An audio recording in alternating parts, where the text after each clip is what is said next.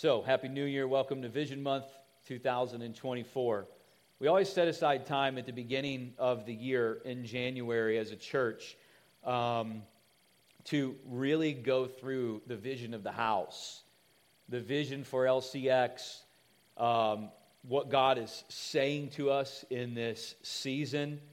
We, we are a people who are led by the voice and the word of God. And there's always, a, uh, there's always fresh bread uh, available when we seek the Lord for guidance and direction. It could be said that we believe in theocratic governance, which means God governed, that God is speaking and leading and guiding the vision of his church and of his people. And so at the beginning of the year in January, we, we intentionally set aside time to go through what I would say is in depth what the vision of the house is and what God is saying for us as a people in this particular season. We say we call it a year, but God is a seasonal God, right? So what is he saying to us in this season? And the way that family works in the church unity and membership in the body of Christ is that when God is speaking to his people, he's doing a work corporately, but we are all tied into that work individually. So if we're hearing what the Lord is saying to his people and we're obedient and we're in the stream, we're in the flow, we're in the current of where he's going, what he's doing on the face of the earth with his people, then individually, God's also doing a work right there in our own life and in our own home. It's a beautiful thing. But we have to have ears to hear. We have to discern the voice of the Lord. We have to know what He's saying, and then we have to follow. Frankly, when we say Vision Month in January, you know, there's always a lot of things that go through my mind. One of the things I think a lot about is I'm, I'm careful not to make people think we only cast vision in January. right? Oh, it's Vision Month. Okay, on to other things. And the reality is, I hope I do a good job of this. I surely pray and try to that we are casting vision all 12 months of the year. Uh, we are casting vision constantly. For me, as the senior pastor of this church, you know, my primary responsibility, if you really narrow it down, is to lead and feed the congregation. That's what God's called me to do. It's not just me in this church. I think that's the senior pastor at any church is to lead and feed the congregation. To lead is to get vision from God and hear what God is saying for the church and the direction we're going, uh, and to be able to cast that, and then to be able to lead in the staff and congregation in a way that effectively executes that. That's a whole separate part of it. To speak about it is one thing, to move and successfully uh, advance in that is a whole nother thing. I'm thankful for a wonderful staff of great people and a team around us and volunteers and leaders. Like, I mean, that's really where it happens we had a, a pretty cool opportunity last year where there was a local media outlet that came and did this interview session with us and featured it on the TV, radio, TV, all that. And, you know, it was just kind of like talking about the vision of the church and what's going on here. And I had the privilege of, you know, being the spokesperson of that. And many people reached out in our team and were like, man, great job. You know, such an awesome vision, casting the vision. And, and genuinely, from the bottom of my heart, you know, my reaction and response was, that's just where it starts. Like, this, this really doesn't matter. This doesn't carry weight. It doesn't have substance if it's not actually in the hearts of the people and they're carrying it forward. It, it, it, what makes this so potent is because what people are hearing is what they're experiencing. It's what they're seeing and encountering when they're checking their kids in the kids' church, when they're meeting us in the community for an outreach project. Are you hearing me? It, it's the, the successful transfer from the casting to the actual outworking day by day, day by day, week by week, month by month, year by year that really moves that vision forward. It's truly something that is in the hearts of the people. Um, and that's, that's so much of what I think this beginning of the year is about, is for us to say, what is, what is God saying right now, and what is He speaking to His people? And as we go through the weeks of this month in January, you know, we have four Sundays. Uh, I would say that if it's possible for you to be here at all of these weeks, or at least catch it through live stream, um, that it, it, to me, it's kind of a total package. It, it really takes all four of the weeks of what I'm going to be speaking about, what God is going to be sharing through us here in this pulpit uh, to get that full picture. Today, what I really want to do is I just kind of want to lay the groundwork. I want to lay the foundation uh, again that's already been laid. I want to help you know who we are and how what God has spoken to us and what this is all about because the, the, the thing for this year and for this season that we're heading into is an extension of the foundation that's already been laid. That's important um, because there are things that change, but are, there are also things that never change. This is said. This is true for our lives too. There are things we are rigidly adherent to that we cannot move or or uh, fluctuate from, but there are also things we need to be flexible in. And so, as we move into this year and say, "What's the right now word? Like, what are you speaking right now?" It's so important that we all know and understand that that's an extension of what God has already spoken and what He's already said, the foundation that's already been laid. And I was thinking about this this week. I'm like, you know, I've, I've cast this vision for seven, going on eight years now, every year in January when we have planted the church. People are probably going to be really tired of hearing this, you know. This is just my mind thinking. That would be a good time to say, absolutely not, Pastor. No, no. need encouragement up here, too. All right. Not a lot of head nods. I don't need that right now. Yes, yes, yes.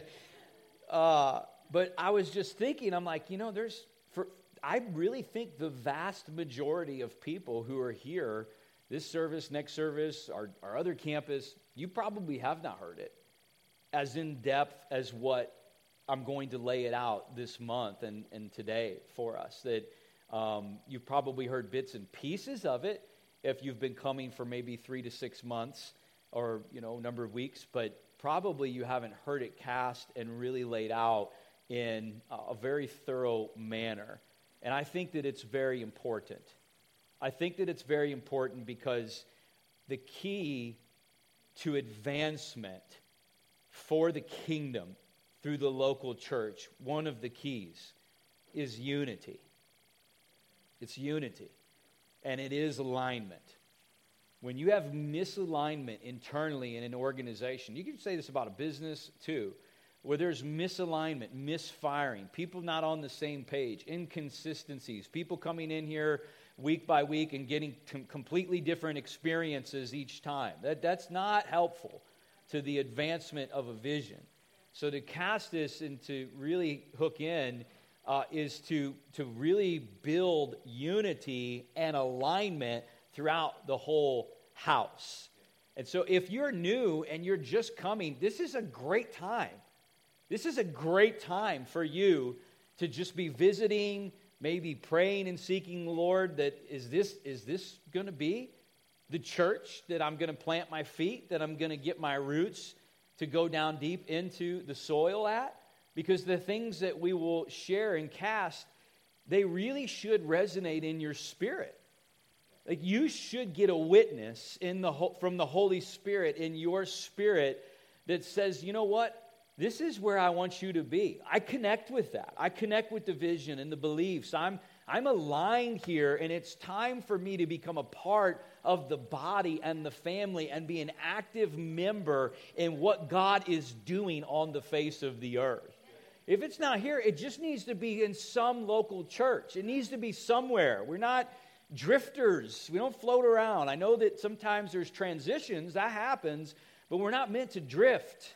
Wanderers floating around with nowhere to go. I belong to nowhere and I'm of my own. And that is not kingdom. That is not the picture of the family of God. And so as you hear I you know what we talk about and what we share, I, I really believe if you're listening and you're you're seeking the Holy Spirit, He's the chief, you know, decide, per, this decider and say so in this, um, I really believe you'll, you'll hear, is this the place for me? And you know what? If it's not, we just really appreciate it if you wait until after the service is over to get up and leave. Um, but thank you for visiting after that. We love you. All right. So, on that note, let me let me start out by saying this. kind of funny, huh? Yeah, that's good. All right. Um, I think it. I think it's important for people to know and understand that Life Church X, when we started and we planted here in 2016, uh, th- this this began much like churches should, and we we even see this throughout the apostolic picture in the New Testament, right, where we were Katie and I, we felt we were called by God to leave the place that we were in, the church we had grown up in, we got married in, that we really just became spiritually mature in, under great covering and great teaching, which was a huge deal. We felt called to, to leave and, and start this church, to plant this church here in this community. God gave us a vision for, for this whole region, for this area. And, and the church that we were under, that we were a part of, that was very healthy and good spiritual covering, this is important to note too, they sent us. They sent us here. That's a very important word in church planting and world evangelism, missionary work is to be sent. Sent ones, right? We were we had a vision from God for this region. We felt called by the Lord, and we were sent by another church. And I say that because I just I want you to I want to build your confidence in the body of Christ and how beautiful the local church is when she's healthy and working properly. That we were a seed that was sown into this soil by another church that invested into us. They devoted resources, energy, time, everything, and they released us. It was not an easy thing to do, right? Well, it was easy to let Katie go, but they did not, it was hard to let me go. having fun today. All right. Where's that dude? Um, and so, you know, we came and we got started and we were on fire with vision, but there was so much to learn. I mean, we had so much to learn. I made many mistakes in the beginning, but you know what? God continued to cover us. Our hearts were always devoted to whatever His plan was. It was always about His plan over our own. And I'd like to encourage you with that today that, you know, we're all mistake makers. Agreed? Maybe you should remind your neighbor of that real quick. You're a mistake maker, and you probably should, some of you are like, I just told you that on the way here. So just he's just reiterating what I already said. See, thus saith the Lord. So um, when our heart is right and it's committed to what God wants, it's amazing how He will lead us and navigate us through our brokenness and our our mistakes. You know, and so he continued to, to help us. We started, we started this church. Some of you might leave after you hear this we started this church in a bar. Yeah, in a bar. It was in a banquet room over bar. And uh, no joke, our very first baptism Sunday, uh, we did baptisms in a beer trough. My eldest is back there raising her hand. She's 16 now, and she was, ba- she was the first one baptized, her and my niece, in that beer trough. Yeah. but if you're bound up by religion, I just want to tell you something. That water was still clean. Mm, amen. Okay. So, first point, if we're going through this progression here of the vision, I, I would say I'm breaking this down to you today in structure. Here's the structure, here's the anatomy of our vision. Um, God is a God of systems and processes, and we believe that you know there's order to this. That God has really laid this out to us in a way that is cohesive, uh, and if we function true to this and consistent with this, that it will lead to the most effective advancement of the vision and mission of this house. So the vision here, uh, point number one, is raising up game changers. Raising up game changers And this has been our vision from the very beginning. In fact, everything I'm going to talk to you about today has been our vision from the very beginning, right? We, so when people come here and they start to learn about it, it's like we've never changed. This is always who we've been since day one. So if you're called to be here, you're called to be here under the vision uh, and the structure of what God has laid forth here in this house. There are things that are going to change and evolve, but there are things that never will. And this stuff right here is, I mean, this is the fabric of who we are. And so our vision, we say, is to raise up game changers. And I want you're going to hear this from me, right? Because you hear this all the time. But this is our expression of the Great Commission. It's just our expression of the Great Commission. It's not that churches are all, you know, off doing. I mean, a church, the church is, we're all on a mission. It's a, it's a consistent mission. Reach the world with the gospel and disciple believers to spiritual maturity. I mean, if I was going to sum it up very simply put, I would say that's what it is.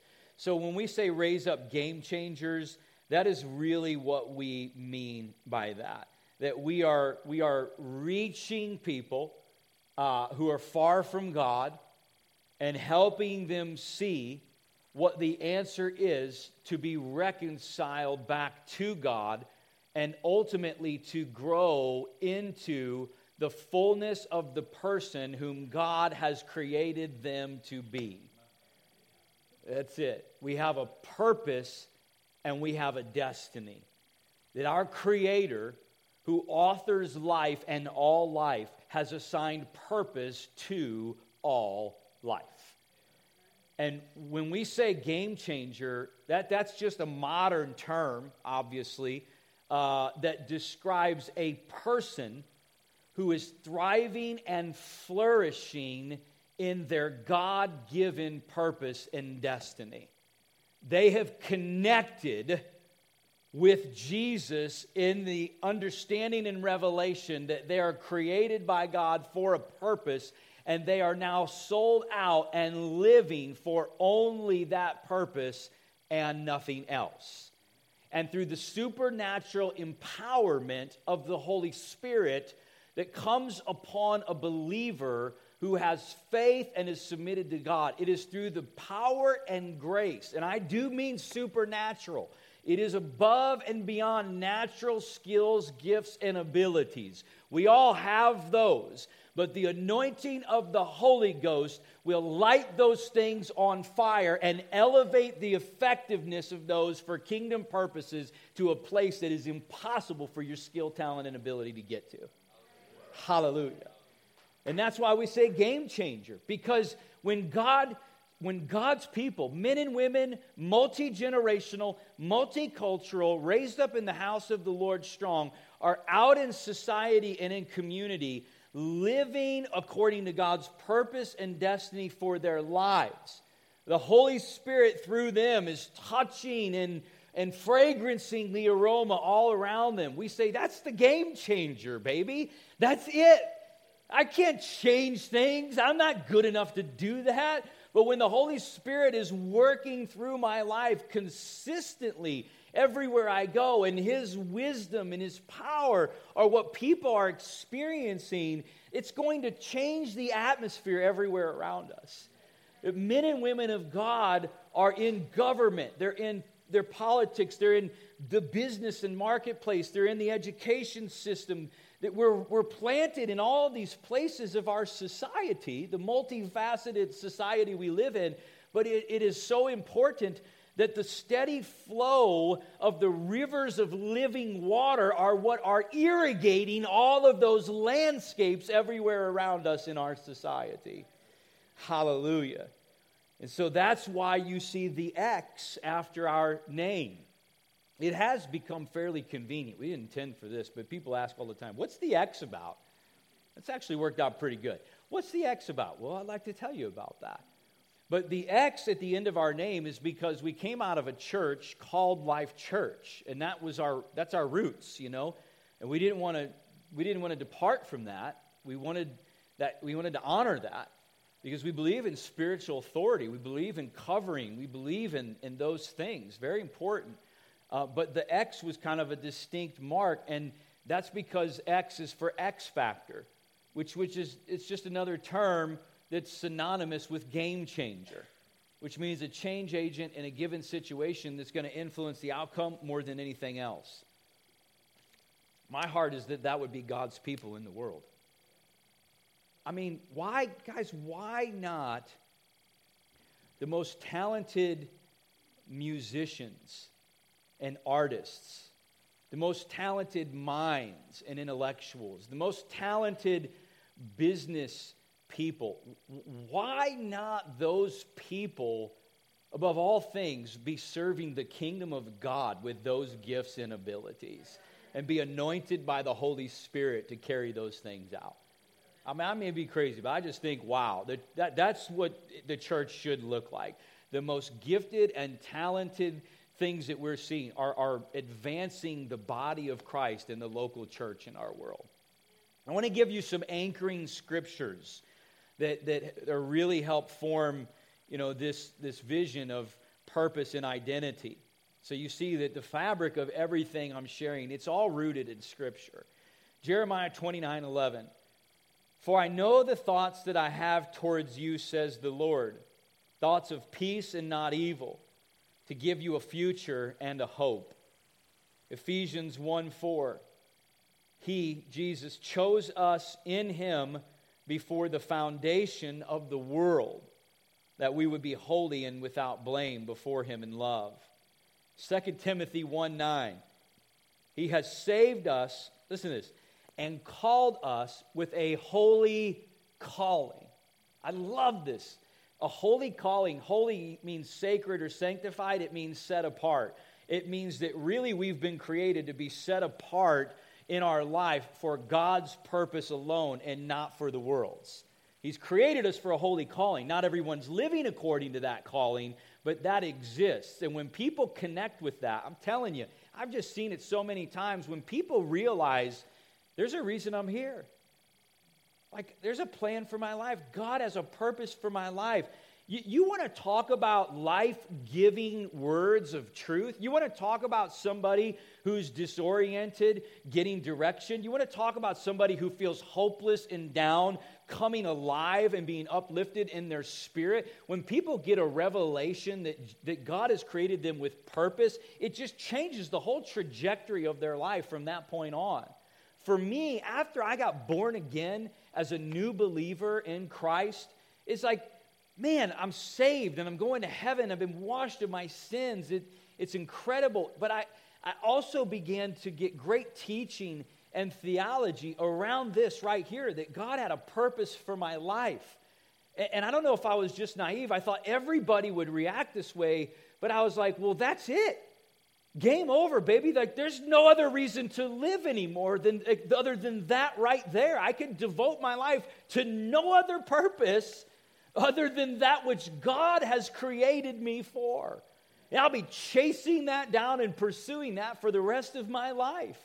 The reality is theologically that it doesn't even come to fruition and fulfillment until we go to be with christ in heaven and eternity is consummated then that which we've been created for, which is to be with Him forever, is finally completed.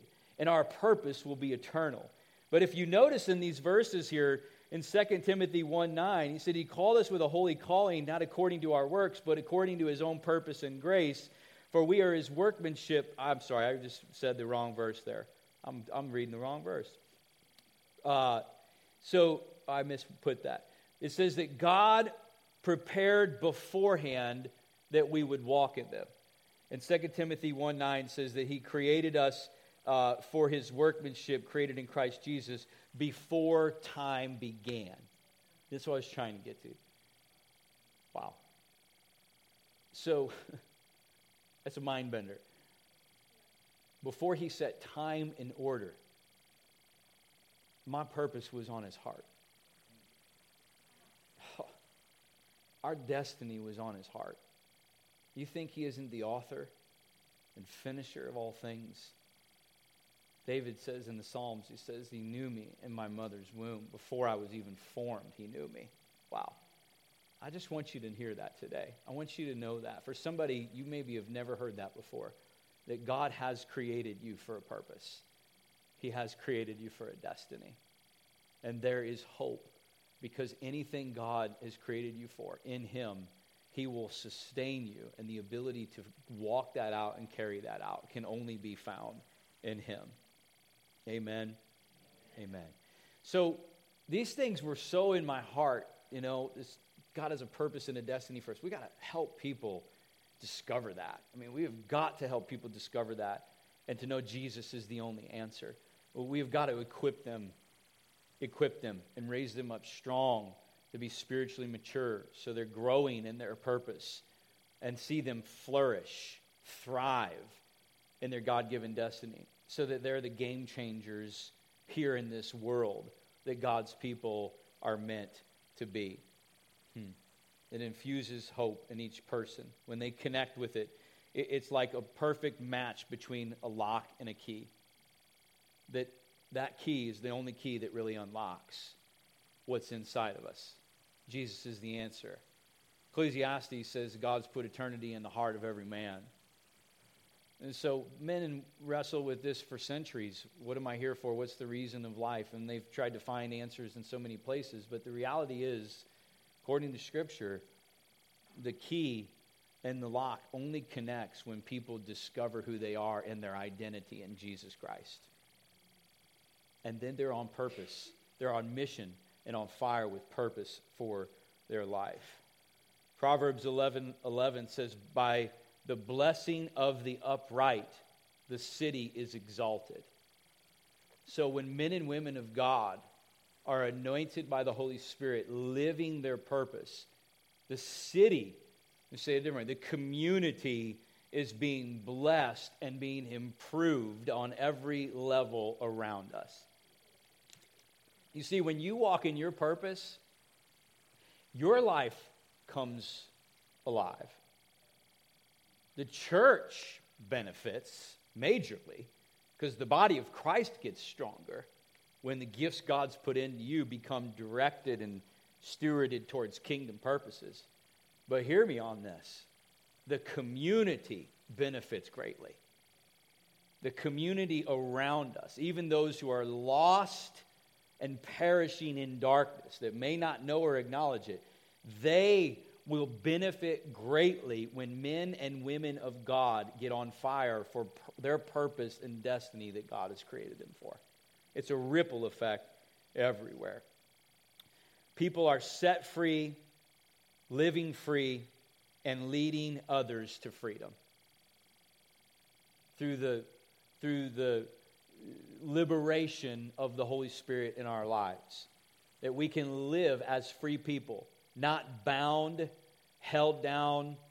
And say this, this may be a new first thing for some people too, but people can live under demonic oppression in strongholds. There are demonic spirits actively at work all the time, attempting to get footholds in people's lives, especially in people of God. And they want to hold them down, they want to keep them captive and in bondage and Jesus Christ. It's, it's the anointing that breaks the yoke, the Holy Spirit. It, it, we believe so much in seeing people set free from bondages and hindrances, things of our past, hurts and wounds that we've kind of carried through life that are still weighing down our soul. And in many cases, there are soul wounds there that people don't even realize they're carrying around. And everything that flows out of them, it's like it's flowing out of a slightly contaminated well because the wounds and the hurts cause them to see life through a lens of distortion. But we believe in freedom and liberation, that we contend for that, that when people come to the church and they begin their walk with Christ, that they hear and know you can live free. You're meant to live free. You do not have to live in bondage. You do not have to settle and cope for a partial place of the destiny that God has created us for. And it's free people who lead lost people to freedom. Amen. Amen. And so, the last thing I'll say on this point of our vision is to raise up game changers. Your purpose is our priority. Now, we are just an agent. I understand. I'm, please hear me. We're just an agent. Like the Holy Spirit is the, is the power. But your purpose is our priority. We go to great lengths, and we've been working to improve our processes and systems for years, and we're still doing it. We go to great lengths when people say, I think this is perhaps where I want to be. To connect with you, to love you, to serve you, to come alongside of you and partner with whatever God is doing in your life and assist and support that so that your purpose and destiny can begin to thrive in your life. Your purpose is our priority. It's kind of a beautiful thing because it's like if the vision of the church is advancing and moving forward, that means that, that the purpose of individual lives within the body are advancing and moving forward as well. We lock arms and we go arm in arm and hand in hand to carry this work out together. So that X at the end of our name is where we where we get that is from the term game changer. And let me say this. When I look around and I see the X on a bumper sticker driving around town and you're flying past me and passing me on the shoulder, just kidding. Don't know who that was this morning, but you might want to slow down on your way to church. Uh, when I see that on a bumper sticker, when I see that on somebody's shirt, on a beanie, when I see it on a banner, see it online, this is, this is so. Everything I just shared with you, the whole fabric of Game Changer, when I see the X, all of that that I just shared with you resonates inside of me. It just, it just comes alive. Purpose, destiny, God's people changing the world. I want to leave you with that.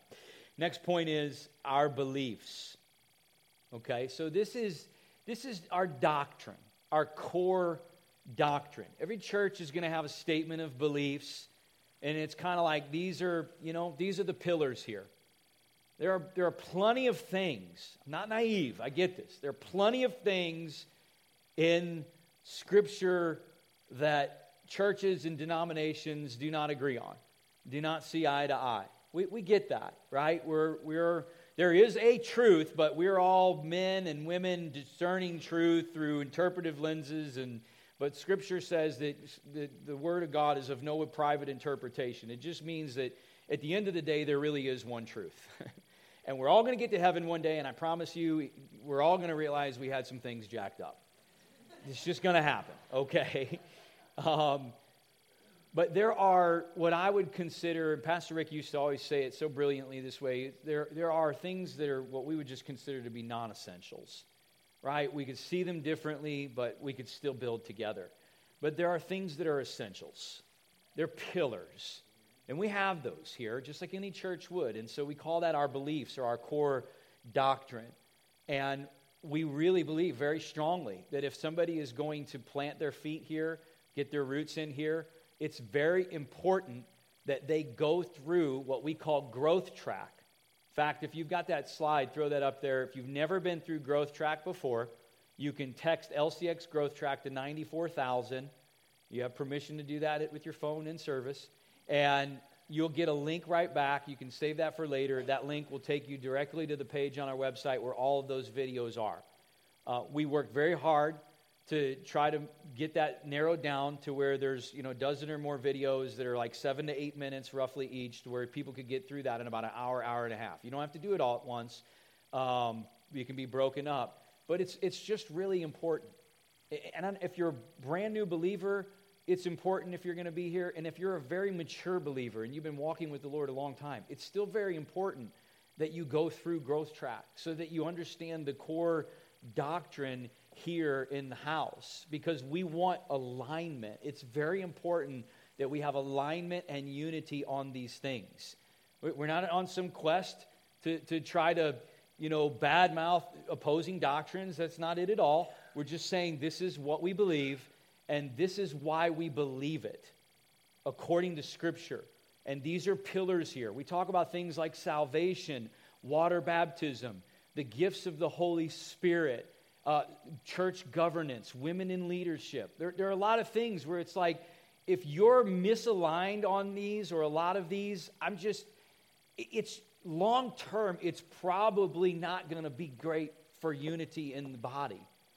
I really believe that. I, in the beginning, look, my thoughts on this have evolved a little bit and changed over the years. In the beginning, when we planted the church, it was like, man, if people are excited and they're gifted, let's, you know, let them get in and carry weight and have leadership positions and let's move this forward because there are needs everywhere.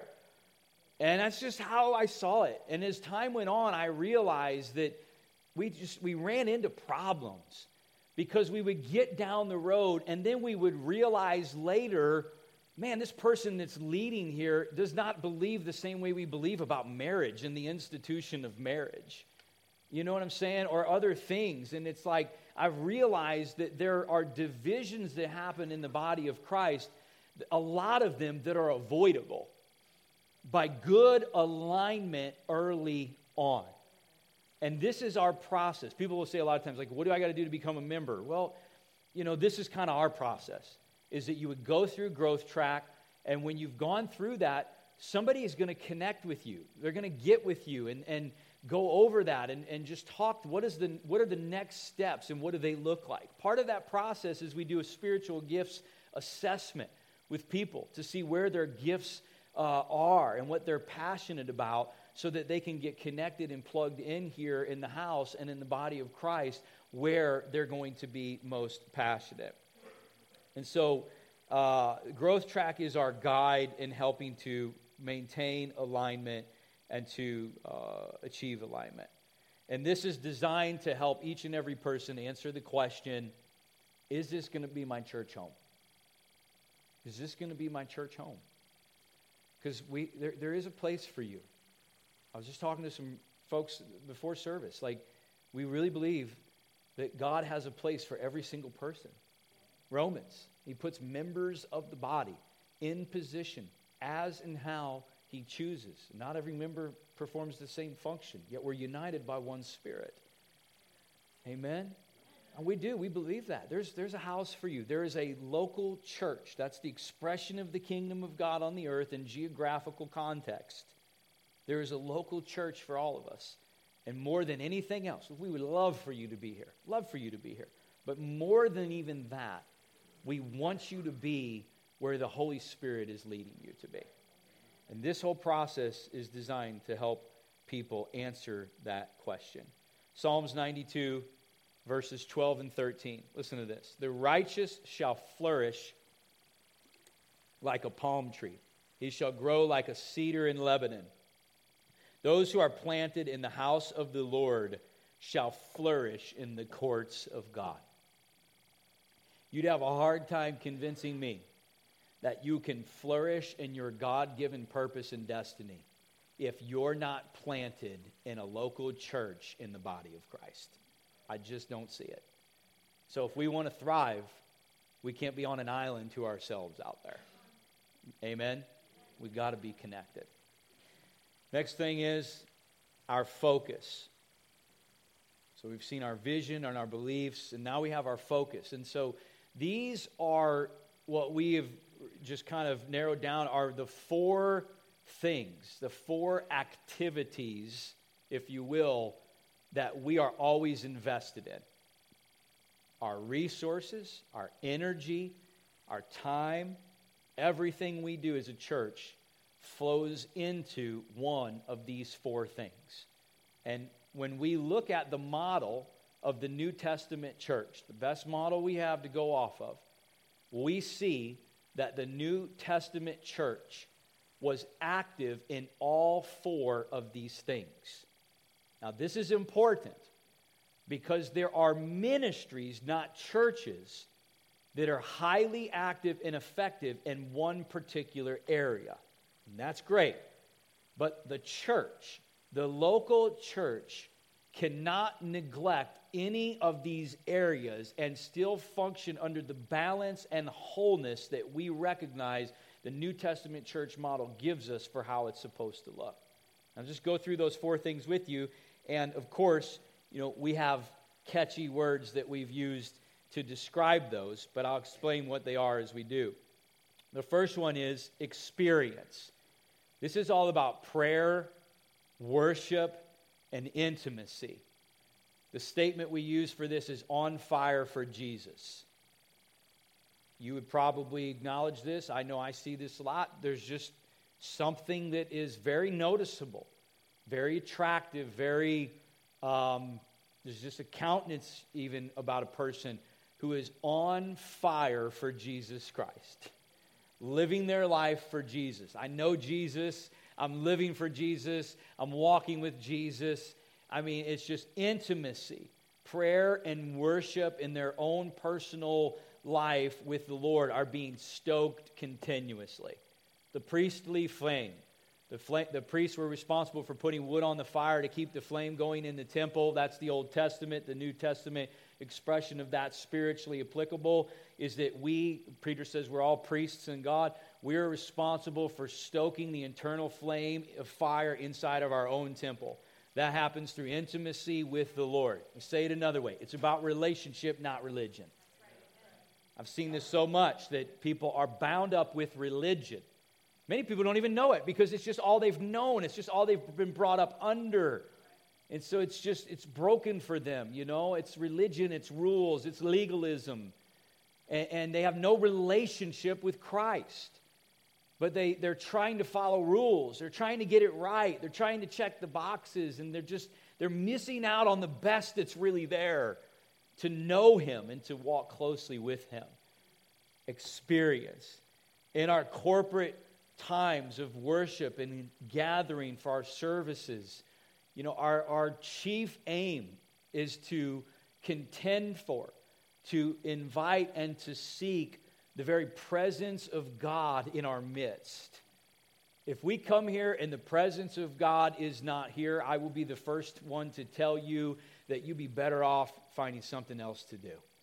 We, we do not gather here around a social club. We have community, no doubt, but we are here seeking the presence of God manifested and dwelling among us and within us.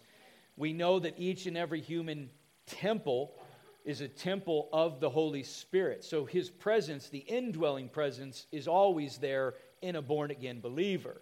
But corporately speaking, there is what's called manifest presence. Ancient Jewish rabbis call it the Shekinah glory. It means God's presence fills our midst in our atmosphere because we're praising and worshiping Him corporately and in unity. And we want the presence of God to be here every single time we are opening the doors. We want it to be here all the time. But when people come, it's amazing how much I've heard over the years like, I don't know how to explain it. Um, I felt something today. I've never felt that before. And I was like, you don't have to explain it because I understand. How many people can attest to that? Look around, right? I would never go, I, I would never go somewhere where the presence of God was not tangible and discernible in the atmosphere. Amen. Amen. That's experience. Number two is expand. We say never stop growing. This is basically discipleship. We place a premium on spiritual maturity here. I don't, I don't want people to stay babes in Christ for their whole life. You know, it is, it is amazing. I've sat with a lot of people at the end of their life and seen them age, you know, and it's true. The physical body deteriorates, right? And it, it shuts down, it gradually ends. It's just what it is. So the physical man will eventually get weaker and weaker over time. But the opposite should be said about the spirit, the spiritual man. That our spirit should be getting stronger and stronger to the fullness of the measure of Christ that he's created us for. So you're going to get challenged here. You're going to get challenged here. We're going to preach truth. We're going to confront sin. We're going to we're going to confront the evil that's happening in our culture and in society. We're not going to hide from it. Um, and we're going to challenge you to grow. I don't think you'll be comfortable long term here if you don't want to grow because we're going to challenge you. Because the Bible says that this is in Ephesians, it says this that this is our task as church leaders to present every man perfect in Christ, which means to present every man mature in Christ. If we don't labor for that and contend for that, then we are not worthy of the role of leadership in the church that God's calling us to and assigning us to. Spiritual maturity. And growth track, when you go through that process, it'll help you identify areas in your life that may be weaknesses. You know, you'll, you'll, you'll see, you'll be like, man, I need to be growing. And maybe you're struggling in your finances as a good steward. Maybe you're struggling in relationships, or maybe in your marriage, or you know, maybe within your own household. There are all these things, and, the, the growth of a man and woman of God, it, it is. It's multifaceted like that. God wants to grow us up strong and raise us up in all of these different areas of our life. So just like a church should be balanced and whole, individually we should be balanced and whole as well. What good is it, is it if we're a success in business and a failure in our home? What good is that? Right? And so we're, we're contending and challenging people to grow strong in the fullness of, of who we are as people and human beings. The third one is extend. We say that, that you know, the great ones serve. This is about servanthood. It's about serving the kingdom of God with your life.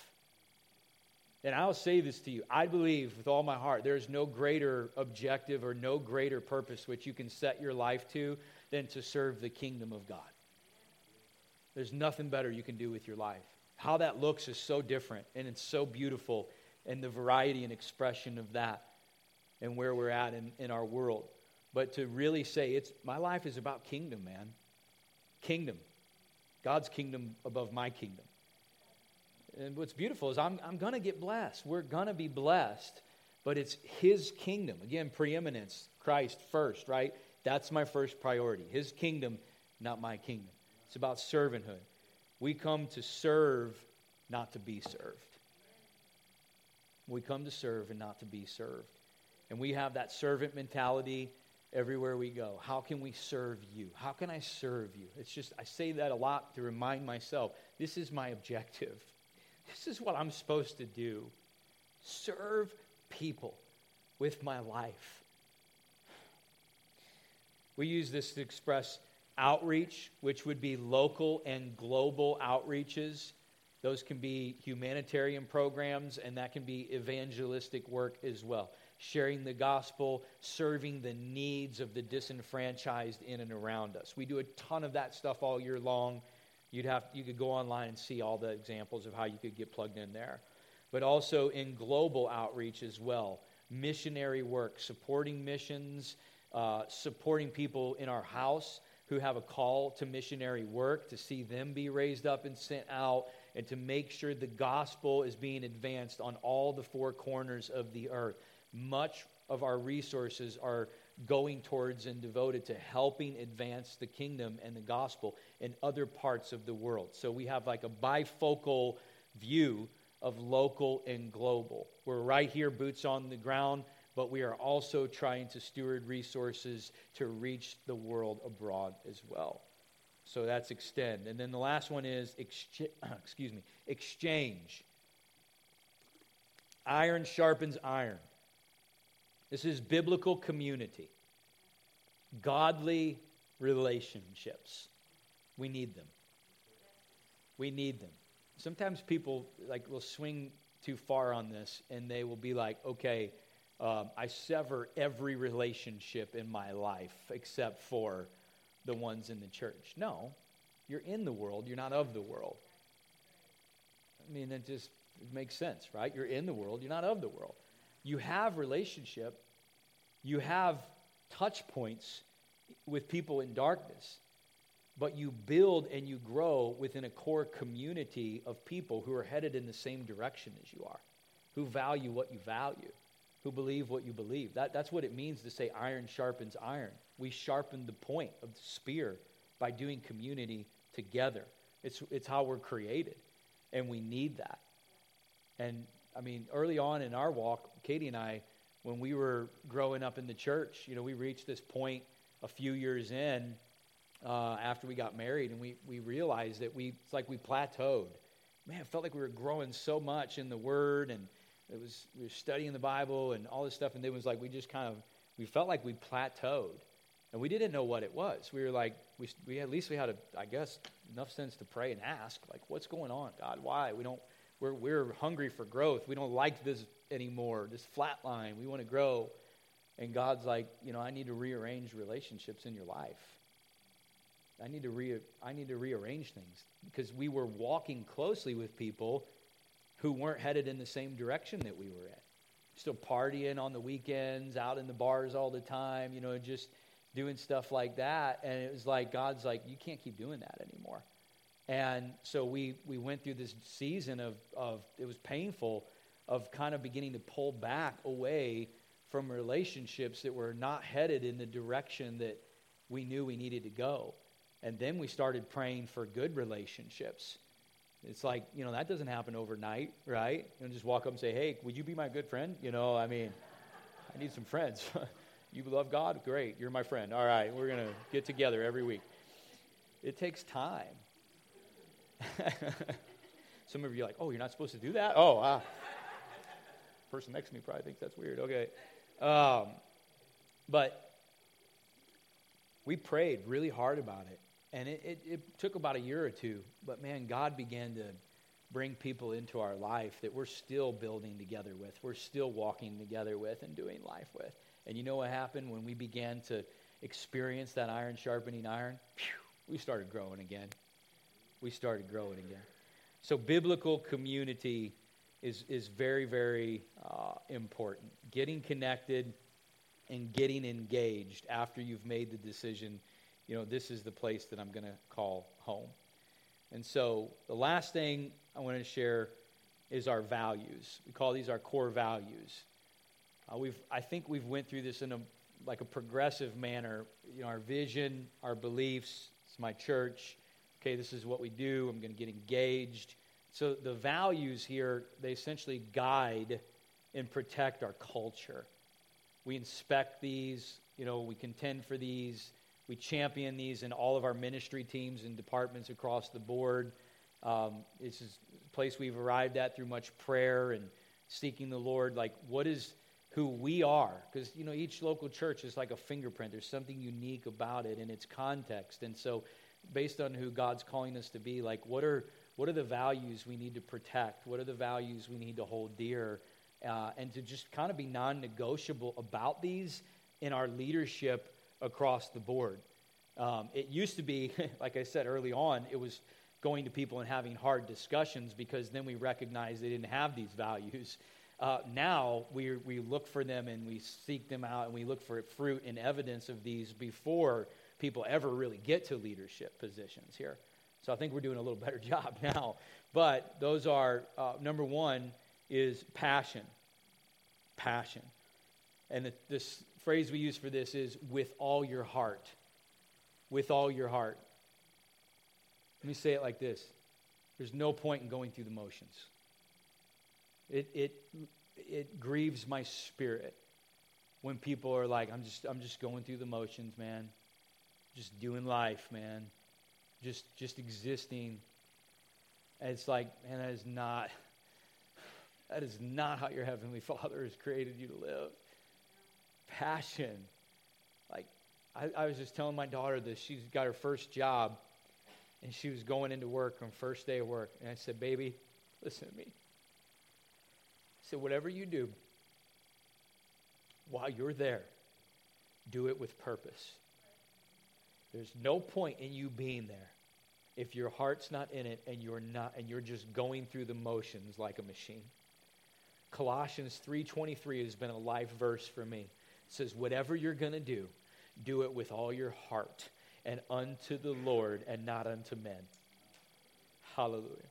Passion.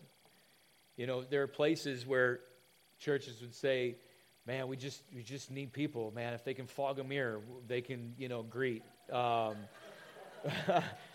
uh, maybe even, you know, our kids' ministry. Um, and, and, we just we're not we don't think like that anymore we're a little more selective we want you to be in a place where you're passionate. We, we want the anointing of God that's on your life and on your giftings being given expression here in the local church. That's important to us. It's not just fill a seat. It's we want the right people in the right seats. Why would we not? I mean, I thought about this one day, and, and it was like the Lord said, Why would you do it a different way? Don't you think that's what I would want? It's like, yeah, of course that's what he would want. Is God not capable? We just need to make it a priority. We want to know what's important to people. What are the gifts? What are the passions? What are their personality, the way they're wired? And then there's expression for that. You know, certain people are maybe in greeters, and other people are, you know, maybe in, in tech, and there's just different things that can that can move the heart of a person when they're doing that. Because um, God's wired us uniquely, and we think that's beautiful, and we love discovering that and helping you give aim and direction to it. Next one is humility. Humility. So important that if people are going to lead here, that they're going to be in any kind of uh, position of impartation, that they are humble. Right? Because when people are imparting to someone, some, somebody comes here and they're new and they get connected into their receiving ministry, um, that's a big deal.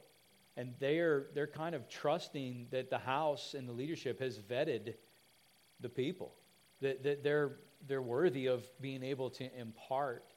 And I can tell you that if somebody has pride, they'll, they'll, they'll never make it far. Anywhere, really, I think, you know, in, in the kingdom. But here, Bible says God exalts those who are humble, but those who exalt themselves will be humbled. We don't want to be a part of your train wreck, you know. We want to help you. We want to help you see truth, but you're probably not ready for leadership because people who are bound up in pride, they, they do a lot of damage. They do a lot of damage. And uh, frankly, we, we, we, more than your gifts being seen, we want Jesus to be seen. And when we're humble, guess what? I mean, you see, like my brother Mike, he sings like amazing, right? His voice is incredible. But whenever I hear that dude, I see the Lord all over him, man. I just see the anointing of God on his gift, and it's like I just praise Jesus for that.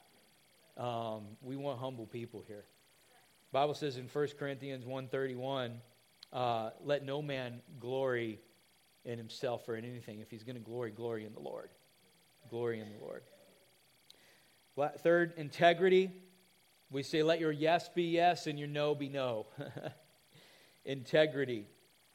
Authenticity is attractive. It amazes me even to this day how many people in key positions of influence, not even just in the church, but in, in the world, in key positions of influence, are completely living a completely different life publicly and privately. It's like an oxymoron. It's a total disconnect. God won't bless that. He is not going to bless that. Integrity. It's authenticity. It's I, am the same person in public as I am in private. Like there's, I, am not, you know, there's nothing here we're trying to keep a, a curtain over or anything like that. People who are who are secure enough in who they are to be vulnerable, to be transparent, I'm attracted to that. That's, that's a beautiful expression of what security in Christ should look like. And I think that's the, that's the kind of people we need leading in the kingdom. Job 1, uh, 31 6, Job says, Let me be weighed on honest scales, that God will know my integrity. Say that again. Let me be weighed on honest scales, that God would know my integrity. I'm unwilling to sell out my integrity for anything. Could offer me a million dollars today, wouldn't matter. I won't tell one lie for it. Integrity. Integrity. People who are willing to walk in truth 100% of the time. It's not that we don't make mistakes, but it's just it's a priority here. We find out people are being dishonest or manipulative, anything like that. Like that has to be confronted. It has to be confronted in a healthy church. And then the last one is love. Love never fails. Mm. Love always wins the day. It always wins the day. I've been in situations with people where we were trying to navigate some of the most complex relational dysfunctions. Try sifting through it. Holy cow. There's years of history and mess, and it's like, wow, we're trying to bring restoration or reconciliation. I've learned this now over the years, and my faith in the, in the Holy Spirit to do this is just, it's very high. Is this is the question Are you committed to restoration? Are you committed to, to pursuing this in love?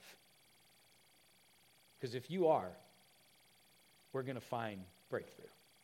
I can't tell you exactly how it's going to happen exactly all the way through, but I'm telling you, if you will love, love never fails. We will find breakthrough. We will find reconciliation and restoration when all parties involved are committed to that outcome and doing it and walking it out in love. But listen, guys, when we walk into things and we have a critical spirit, we have a prideful spirit, like, nope, not budging here. Nope, I'm this is I know, I know what I know. I'm I'm telling nobody's gonna tell me, you know. Or we have a critical spirit, like, man, everybody's wrong. Everybody's you know, see this, you see that, and they're just criticizing and critical. That's not love. Love covers sin. Criticism points it out everywhere and shines a banner on it. That's not love. We look for people who, are, who, who their heart is truly for love. And I believe this if you've been here a little while, maybe even just today, I believe that you probably felt the love of Christ. Because our people do a great job here. Because the people we have representing us, they love. And they love well. And when people come here, you know, there are things we're working on. There are things that we don't do the best and we're still trying to improve upon. We're growing church. I get all that. I'm going to tell you something. You're going to get loved. You'll be loved well here. You'll be loved very well. I say it too. I, at the, you know, just we've got leaders in place and people who are here to provide ministry and needs to the congregation because it's just, it's more than I can personally do with everybody anymore. And I say, like, look, I, I don't have time to do everything. But I promise you, as the leader of this house and as a pastor of this church, there is enough love in my heart for everybody. And I pray for every soul who walks in this door, who God brings every single week faithfully and diligently. And I pray in the Holy Ghost all the time, knowing that God is directing my prayers in places for your life that I am not even fully able to reach and touch in the limitations of the physical man but you're going to be loved well here. I believe that with all my heart. These things we will protect. We will protect. I believe it is right to hold people to these standards if they're going to be in leadership and in positions of impartation around here. I want you to feel good that if you come here and you're receiving ministry, that it's healthy ministry coming from healthy people appointed by healthy leadership. Amen. And so, as we wrap this up today, and we've laid the foundation of our vision, I want to say to you now, as we look forward into 2024, and you will continue to hear more of this in the weeks ahead. As I've been praying and seeking the Lord all through you know, last year, I, I take time in the fall every year to just get away on sabbatical for a few days and be alone with God. And one of the big things is just, God, where, where are you leading us in this next season? What are you, what are you saying? And the thing that just continued to resonate with me over and over and over as we would come to 2024 is that for us as a people here, that this would be a year of devotion. A year of devotion. That we would challenge everyone and and ask you to really pray and, and consider and seek this out. That you would become more devoted to Christ than you've ever been before in your life. And to, de- to be devoted means it means to make a vow. Devote means to make a vow. It means to commit to something. You know, how, how we start a year is really important to how we finish a year and steady disciplines throughout time will lead us to desired results. It, it's amazing sometimes how we overestimate what we can accomplish in a day but we really underestimate what we can accomplish in a year. And I'm challenging us as a, as a church and everybody here to say, this is going to be a year of devotion. Maybe you've never fasted before. Let this be a year you build fasting rhythms in your life. Maybe you've never interceded in prayer on a regular basis for your family. Let this be the year you commit to that. Maybe you've never joined a small group and done community. Maybe you've never done a Bible study. Maybe you've never read the Bible all the way through before. We got a lot of things that we're going to talk about, and we've got some things that we can even do to help you in some of these areas and some of these steps. But I think the call right now, as we start out, is to say, Will you pray and will you seek the Lord? And would you be willing to say, This is going to be a year that I am going to be more devoted to Christ in my walk with Him than I've ever been before? This is what I'm going to suggest to you, and I'll leave you with this. In order to do this, none of us are going to get 14 more days in this year. We're not going to get an extra package of time. Oh, nice. Now it fits. You're going to have to rearrange. I'm telling you, and I, I believe with all my heart this is the word of the Lord. I really do. God is saying, will you, will you rearrange? Will you take things in your life and spaces in your life that are devoted right now to other things? And will you consecrate those and devote those to me? In order to make that room, we might have to let go or lay down other things. Most people are too busy anyway, running all over the place and resources going everywhere. I don't know what it looks like for you. I, I know what it looks like for me. But the Holy Spirit will speak to you. I do believe that if it's your heart. That you would lay down lesser things that you might be able to lay hold of greater things. Because I had this hit me and it's like, we're, we're seeking revival. We're seeking an outpouring of the Holy Spirit, transformation in our nation, reform and morality and, and laws, like uh, all these things. And it's like, I need a people that are devoted to me to carry these things out. Devoted. God is our number one priority and commitment. And I think if we go into this year with that objective, yes, this is going to be a year of devotion. And pray and seek the Lord. What does that look like for me through this month? You know, let the Lord answer that for you. And then we chart out on that course and we continue to talk about that all year. This is a year we're going to become more devoted to God than ever before. I mean, can you imagine if a people in the year substantially more devoted in their relationship with Christ than they were even before they stepped into that year? And what God might be able to do. So, I hope that you, um, I hope this has been helpful for you today. I know it's a little different than maybe a normal Sunday, especially if you're new. It's a little different than maybe a normal Sunday, but it's, I think it's very important. And I would say to you, if you're here or if you're praying about being here, um, that if, if this is the place for you, then we're going to lock arms with you. We're going we're going to walk with you. And if so, I want you to know that you are a part of a church that is driven by a vision and that is on mission for kingdom. And when we hook our lives in with that, it's amazing what God begins to do to bless the rest of the scenery all around us. Amen.